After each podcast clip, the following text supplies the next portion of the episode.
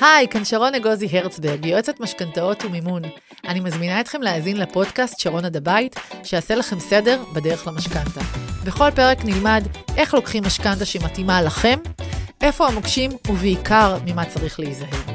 כי משכנתה זה לא אירוע חד פעמי. אתם מאזינים לספריית הפודקאסטים של רדיו תל אביב. שרון, תצילי אותי. עם יועצת המשכנתאות שרון הרצברג. היי, כאן שרון הרצברג, יועצת וחוקרת את תחום המשכנתאות כבר שני עשורים. אני שמחה שהצטרפתם אליי לעוד פרק בפודקאסט שלי ברדיו תל אביב. היום אני רוצה לדבר איתכם על משכנתה לכל מטרה. מה זאת בכלל משכנתה לכל מטרה? מה שונה בקבלת המימון מהבנקים למשכנתאות לעומת מימון מגופים חוץ-בנקאיים? אז יאללה, בואו נתחיל. משכנתה לכל מטרה בעצם ניתנת על שעבוד נכס בבעלותכם. דירה שהיא כבר שלכם, לא משנה אם אתם גרים בה או סוחרים גרים בה, היא רשומה על שמכם. יש מטרות שונות עבורן ניתן לקבל משכנתה לכל מטרה. למשל, רכישת רכב, עזרה לבן משפחה, אה, עזרה לבן משפחה יכולה להיות בכל מיני דברים, ברכישת ריהוט, ברכישת דירה, כיסוי מינוס והלוואות, טיפולי שיניים או רכישת ריהוט לבית. בגדול, כל מה שהוא נחשב למשק בית פרטי. בנק למשכנתאות לא יכול לתת לכם כספים למטרה עסקית, אוקיי? אז זה יכול להיות הרבה מאוד דברים, עזרה להורים, עזרה לילדים, כיסוי מינוס, אה, רכישת רכב, אה, הרחבה של בית, כל מיני דברים. בטפחות זה קצת שונה, יש שם סינרגיה בין המשכנתאות למחלקה העסקית באופן כמעט מלא, ולכן גם אם תיכנסו למחלקת משכנתאות, הם כן יוכלו כביכול לתת לכם את ההלוואה לכל מטרה, זה רק ניתן מה שנקרא מאחורי הקלעים בתוך המחלקה העסקית. בכל שאר הבנקים, אתם תצטרכו ממש לצאת ממחלקת משכנתאות, לגשת למחלקה העסקית, ושם לקבל הלוואות למטרות עסקיות. אז משכנתה לכל מטרה משמשת לרוב לקוחות שרוצים למנף את הבית שבבעלותם לטובת צרכים שונים. בתקופת הקורונה בנק ישראל נתן הוראת השעה, ובעצם אישר לבנקים לתת עד 70% מימון משווי הבית. כולל המשכנתה הקיימת. למה הוא עשה את זה? כי הרבה מאוד אנשים אה, פוטרו, נכנסו אולי להיקף משרה נמוך יותר, נכנסו לקשיים, אנשים נאלצו לקחת הרבה מאוד הלוואות מהבנקים. אז בעצם בנק ישראל בא ואמר, בתקופה הספציפית הזו, באופן חריג, אני נותן עד 70% מימון. הרגולציה הרגילה של הבנקים, זה כמובן נגמר, מה שקרה בקורונה נגמר, הרגולציה של הבנקים למשכנתאות מאפשרת להם לתת משכנתה של עד 50% מימון משווי הנכס הקיים, כולל משכנתה קיימת. בואו ניתן דוגמה. נכס ששווה 3 מיליון שקלים, ויש עליו משכנתה של מיליון שקלים, הבנק יכול לאשר לכם עד 500 אלף שקל נוספים כמשכנתה לכל מטרה. אוקיי? כולל משכנתה קיימת. עד לא מזמן, הבנקים יכלו לתת לכם משכנתה לכל מטרה, גם אם רציתם לקנות על שמכם אה, דירה נוספת. זאת אומרת, אם רציתי לקנות דירה להשקעה, הבנק למשכנתאות אמר לי, אם יש לך דירה שלך, שאת יכולה להעמיס עליה עוד כסף, את יכולה לקחת. לאחרונה, ממש אה, לא מזמן, הם החליפו את ההנחיה הזאת, זאת אומרת, הם באו והם אמרו, בגלל המצב במשק, אין הרבה נכסים, יש uh, הרבה מאוד uh, ביקוש, והביקוש רק הולך וגדל, וניסו מה שנקרא ככה לצנן את השוק, הם יצאו עם הנחיה שאומרת, אתם לא יכולים לקבל משכנתה על דירה קיימת, לצורך רכישת נכס נוסף על שמכם. המטרה בעצם הייתה לצנן את שוק המשקיעים, ובעצם כביכול אה, אה, לתת יותר נכסים נגישים לזוגות שהם חסרי דיור. מי כן יכול לקבל על דירה קיימת? אם מי שקונה היום דירה נוספת מצהיר עליה ברשות המיסים שזו דירה חליפית, ומראה טופס שנקרא משך, רשות, אה, זה מסמך שבעצם הוא דיווח לרשות המיסים על עסקת נדל"ן, הוא יכול לקבל על הנכס הקיים שבבעלותו עד 30 משווי הנכס הנרכש, ולא יותר מ-50% משווי הנכס שבבעלותו, כהלוואת בלון של שנה וחצי, אוקיי? כשאתם קונים דירה חליפית, הבנק אומר, אם קודם קניתם ורק אחר כך מכרתם, גם אם זה באפשר, בהפרש של יום, אתם יכולים לקבל עד 70% מימון למשכנתה על הדירה הנרכשת. אם הבן אדם עדיין לא מכר את הדירה הקיימת שלו וחסר לו את ה-30% מימון הראשונים, הוא כן יכול לקבל את זה על הדירה הקיימת שלו.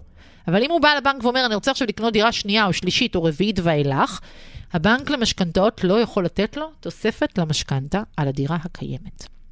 אז כמו שאמרתי, זה למנוע ממשקיעים להמשיך לרכוש עוד ועוד נכסים, כביכול מבחינת המדינה על חשבון אנשים חסרי דיור. חברות מימון חוץ-בנקאיות הפכו בשנה וחצי האחרונות למקור לגיוס כספים יותר מבוקש. בדיוק בגלל ההגבלה הזאת שהטיל בנק ישראל על הבנקים למשכנתאות. מימון בחברה חוץ-בנקאית, בחלק מהחברות, מאפשר לקחת בין 60% מימון ל-80% מימון על הנכס שבבעלותכם. זאת אומרת, אם יש לי דירה ששווה 3 מיליון שקלים, ויש לי עליה משכנתה של מיליון וחצי, בנק למשכנתאות לא יוכל לתת לי עליה כסף מעבר לזה. חברה חוץ-בנקאית כן תוכל לתת לי עליה משכנתה מעבר לזה. במקרים שבהם מגיע אליי לקוח, ואני בודקת ויש לו משכנתה מצוינת בבנק למשכנתאות, בתקופות, אתם יודעים, נגיד סתם 2015, הייתה, הייתה אה, במהלך התקופה הזאת שמונה חודשים של ריביות מאוד מאוד טובות, פריים מינוס 0.9 שאין היום. אה, מחצית השנייה של 2021 היו ריביות באמת נמוכות. אם אנשים לקחו תקופה, בתקופה הזאת עם משכנתה טובה, אני לא ארצה למחזר את זה, אני לא ארצה להרע את התנאים שלהם, אה, מלשון אה, להפוך אותם לרעים יותר. אז במקרים שלקוח מגיע אליי ויש לו משכנתה מצוינת בבנק למשכנתאות, ולא כדאי לו למחזר אותה, ולא לקחת אותה מחדש בתנאים חדשים בחוץ-בנקאי, הפתרון הוא משכנתה בדרגה שנייה.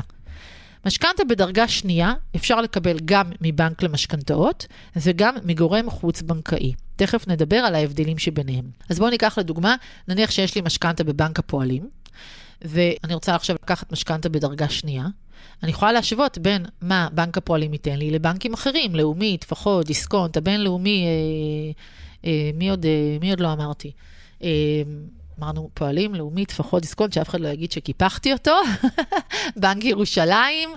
Uh, וכל הבנקים הקטנים ששייכים לבנקים הגדולים, כמו יהב, מסד וכדומה, שהם בתוך uh, אוצר החייל והבינלאומי. או שאני הולכת לבנק שלי, או לבנק אחר. אל תצאו מנקודת הנחה שהבנק שבו מתנהל החשבון בנק שלכם, או הבנק שבו מתנהלת המשכנתה שלכם, יהיו בהכרח הבנק שייתן לכם את התנאים הכי טובים. תמיד תבדקו. כן, אם צריך, תקומו מהכורסה, תחטטו רגליכם, תיגשו בנק-בנק, כי מדובר פה בעשרות אלפי שקלים בטוטל. זה אלפי שקלים בשנה, ועשרות אלפי שקלים לאורך כל תקופת המשכנתה. אה, מי שעקב אחריי באחד הפרקים הקודמים, סיפרתי על אה, זוג שאני מלווה. הם צריכים מיליון שלוש מאות אלף שקל לכל מטרה, בנוסף למשכנתה שכבר קיימת להם בבנק למשכנתאות, בסך מיליון ארבע מאות תשעים. אני אז אמרתי, ואני אומרת גם היום, אני הייתי בהלם מזה שמגיעים לכאלה סכומים של חובות. הם לקחו החלטות לא טובות, שניהם ב, ב, בתקופות שונות ניסו לפתוח איזשהו עסק עצמאי שלא צלח, נשארו עם הרבה מאוד כספים חובות, תוך כדי גם uh, שדרגו את הבית שלהם, uh, יש להם בית פרטי, בית פרטי דורש המון השקעה, ומה שנקרא, לקחו, לקחו, לקחו גם קצת מההורים, פה מכרטיס אשראי, שם מכרטיס אשראי, והגענו לסכום מאוד מאוד גבוה, מאוד מאוד חריג.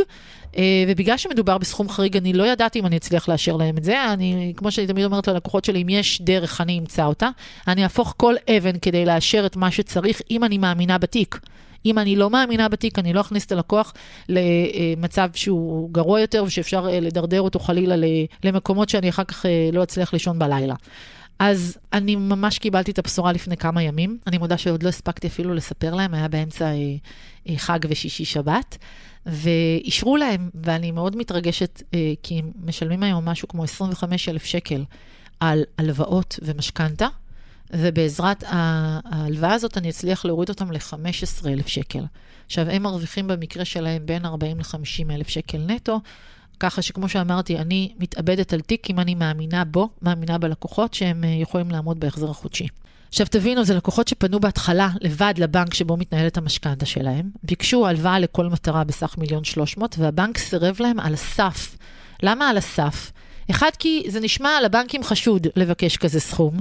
אוטומטית זה לא מתיישב להם עם, אה, עם צורך אמיתי, הם תמיד חושבים שבסכומים כאלה אתם, לא יודעת מה, או חלילה מלבינים כסף, או באמת רוצים אה, לקנות אה, דירה להשקעה, כי באמת זה סכומים מטורפים. אז אני עשיתי שיעורי בית, אספתי את כל האסמכתאות שמראות למי הם חייבים כמה. זה עבודה, זה לשבת ולנתח נתונים, ולהראות לבנק כמה באמת הלקוח מרוויח. אני אתן לכם דוגמה, הלקוח הביא שלושה תלושי משכורת אחרונים, שמראים שהוא מרוויח 25,000 שקל נטו. ברגע שטיפה מדברים עם הלקוח, איש מקצוע, ומבין שלמשל הוא, אה, כסמנכ"ל חברה מאוד מוכרת, מקבל גם בונוסים שנתיים, אז התפקיד שלנו כיועצי משכנתאות פרטיים היא באמת להצליח להעביר ולהראות את החוזקות של אותו לקוח. אז אני ביקשתי, זו סתם דוגמה אחת מיני רבות, טופס 106 לשלוש שנים אחרונות, שמראה שהוא מקבל את אותו בונוס שנתי. וברגע שאנחנו רואים שזאת הכנסה קבועה אחת לשנה, אנחנו יכולים לבקש מהבנק להתייחס אליה ולשקלל אותה בתוך הנטו החודשי. מה שהעלה לו את הנטו החודשי. אה, אם אה, הלקוחה שלי, האישה, היא עצמאית, ובתקופת הקורונה היא פחות עבדה בגלל הסגרים, זה השפיע מאוד על הכמות לקוחות שנכנסה לה. וההכנסה שלה עלתה משמעותית ב-2022, אני מבקשת מכתב מרואה חשבון, ואסמכתאות ממנה שמראות שזה אמיתי, שזה לא למראית עין, שלא הרואה חשבון חלילה סידר את המספרים כדי שזה יהיה נוח לנו לבנק. באמת ההכנסה שלה עלתה, היא עכשיו יכולה לקבל יותר לקוחות כי אין סגרים, וההכנסה שלה עלתה, ואני רוצה שיתייחסו להכנסה, ייתנו משקל גבוה יותר להכנסה ב-2022, יותר מאשר ההכנסות ב-2021 וב-2020. אז בשעה טובה ואחרי הרבה מאוד מאמצים, ואחרי שהבנק שלהם סירב להם כשהם פנו לבד, הצלחתי לאשר להם את המשכנתה בדרגה שנייה. המשכנתה אושרה להם גם בבנק אחר בדרגה שנייה, וגם בחוץ-בנקאי. עכשיו בואו נדבר קצת על ההבדלים. בבנק למשכנתאות ניתן לאשר, כמו שאמרנו, עד 50% מימון. אז בהתניה, יש שם הרי תנאים למ... למ... באיזה תנאים יינתן הכסף. אחת ההתניות אומרת, בתנאי שמאות, שתראה שהמיליון 490 פלוס המיליון 300 המבוקשים, לא עוברים את ה-50% משווי הנכס. בחוץ-בנקאי אין את ההתניה הזאת. בחוץ-בנקאי, כמו שאמרנו, אפשר להגיע לאחוזי אימון גבוהים יותר, בחלק מהחברות גם ל-80% מימון. מה עוד ההבדלים בין מימון בנקאי למימון חוץ-בנקאי? בתוך הבנק יש כמה קטגוריות. לדיור, לשיפוצים, שזה קרוב מאוד לדיור, ולכל מטרה אחרת. ככל שהמטרות uh, משתנות, הריביות משתנות. אז לדיור נקבל את הריביות הכי נמוכות בבנקים למשכנתאות. לשיפוצים בריבית שמאוד קרובה לדיור טיפה יותר גבוהה, ובכל מטרה אחרת הריביות יהיו יותר גבוהות. בחוץ-בנקאי זה לא משנה מה המטרה, היא אוטומטית תהיה יותר גבוהה מהבנקים למשכנתאות. בחוץ-בנקאי אמרנו שיש גם ריביות יותר גבוהות, אבל היתרון שלהם זה שאפשר לקחת את כל סכום המשכנתה במסלול ריבית הפריים. זה יכול להיות פריים פלוס 2%, פריים פלוס 3%, פריים פלוס 4%, פריים פלוס 5%, פריים פלוס 6%. זה בסוף תלוי באיזה חברה תיקחו, לאיזה תקופה המשכנתה, האם אתם לקוח אה, בסיכון גבוה, בסיכון רגיל. תבינו, כולנו באיזשהו סיכון. אין לקוח שהוא אפס סיכון. יש מישהו שהוא בסיכון נמוך, יש מישהו שהוא בסיכון בינוני ויש מישהו שהוא בסיכון קבוע. אוקיי? ובסוף זה תלוי במאשר אשראי וביכולת שלנו, בקשרים שלנו, במקצועיות שלנו, לנהל משא ומתן כדי שאתם תקבלו את התנאים הטובים ביותר.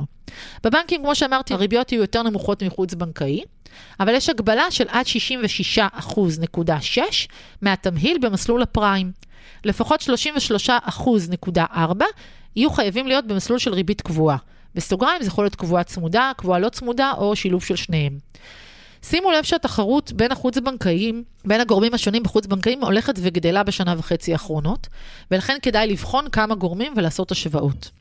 מה עוד שונה ביניהם? עמלת פתיחת תיק בבנק על תיק משכנתה היא 360, זה משהו שממש לאחרונה, בסוף אה, אוגוסט 22, אה, נכנסה ההנחיה הזאת, זה ירד מ-0.25% מסכום המשכנתה ל-360 שקלים, שזה חוסך כמה אלפי שקלים ולכל זוג זה יכול רק לעזור. עמלת פתיחת תיק בגורמים החוץ-בנקאיים יכולה להגיע ל-2% מסכום המשכנתה. כמובן שעל כל דבר אפשר לנהל משא ומתן. צריך לבדוק עמלות פירעון מוקדם. זאת אומרת, אם לקוח יודע שהוא ירצה לבצע פירעון מוקדם לפני סיום תקופת ההלוואה, נניח פרסתי לו ל-20 שנה כדי שהוא יהיה בהחזר חודשי שהוא יכול לעמוד בו, אבל הוא יודע למשל שהוא רוצה לפרוע את זה בעוד חמש שנים, כי יש לו מקור ודאי לפירעון. אנחנו צריכים לבדוק איפה יש לנו עמלת פירעון מוקדם, איפה אין לנו, ולעשות איזושהי סימולציה. אני אומרת אה, ומדגישה את מה שידוע. אנחנו לא נביאים. וגם אה, אם אה, אתם תשמעו רעיונות בטלוויזיה של כלכלנים או פרשנים בכירים שמפרשנים את כל מה שהולך להיות, תזכרו שבסוף מדובר באנשים, ורוב התחזיות לא בהכרח מתממשות, לא של בנק ישראל ולא של אנשים. אז לקחת את הכל בערבון מוגבל. איך אני כן משקפת ללקוח את העמלת פירעון מוקדם? יש לי איזושהי... אה, מערכת שרובנו, אה, רוב יועצי המשכנתאות עובד עליה, היא נקראת סמארט NPV, ואנחנו בעצם יכולים להכניס שם, בואו נניח שאתה בא בעוד שנתיים, אה, והריבית בעוד שנתיים תהיה ככה וככה, אנחנו ממש מניחים הנחה ושמים שם אחוז ריבית מסוים, ואתה פורע איזשהו סכום, אז בהינתן הנתונים האלה, מה יכולה להיות עמלת פירעון מוקדם שלך? וככה אפשר לשקף את זה ללקוח. הטיפ של שרון הטיפ שלי להיום, שהוא תמיד נכון, אל תחכו לרגע האחרון. אל תגיעו אליי, ליועצת, ליועצת משכנתאות פרטית או לקולגות שלי בלחץ. תהליך כזה של לקיחת משכנתה בכלל, ובמיוחד משכנתה לכל מטרה, אורך כחודשיים. אם יש באמצע חגים או חופש גדול, אז שלושה חודשים. תבואו אלינו בזמן, תגיעו מוכנים לפגישה עם המסמכים ששלחנו לכם את הרשימה במייל. ככה אתם מאפשרים לנו לעשות את העבודה שלנו בצורה מקצועית ויעילה, ועל הצד הטוב ביותר עבורכם. יש הרבה מאוד פתרונות מימון מתוחכמים שהרבה לא מכירים, אז תבחנו טוב טוב מה מציעים לכם, מה נכון עבורכם בשלב שבו אתם מבצעים את התהליך, ורק אז תחליטו. אני רוצה להגיד עוד משהו חשוב, שהוא בעיניי תמיד נכון. אנחנו מקבלים החלטות לפי מה שידוע לנו היום. נכון שאני מסתכלת מה קרה בהיסטוריה של שני העשורים האחרונים, אפילו כותבת על זה עכשיו מאמר, ונכון שאני מסתכלת על תחזיות, אבל אני מסתכלת בעיקר עליכם ועל היכולת שלכם בזמן שבו אתם מגיעים אליי. אם בעוד שלוש, חמש או שבע שנים המצב הפיננסי שלכם משתפר, אנחנו נבחן מחזור. אני לא אעמיס עליכם עכשיו יותר ממה שאתם יכולים. אז תודה שהייתם איתי, תודה לנועה שפירא, טכנאית השידור ולצוות האולפן, ואנחנו ניפגש בפרק הבא של שרון תצילי אותי.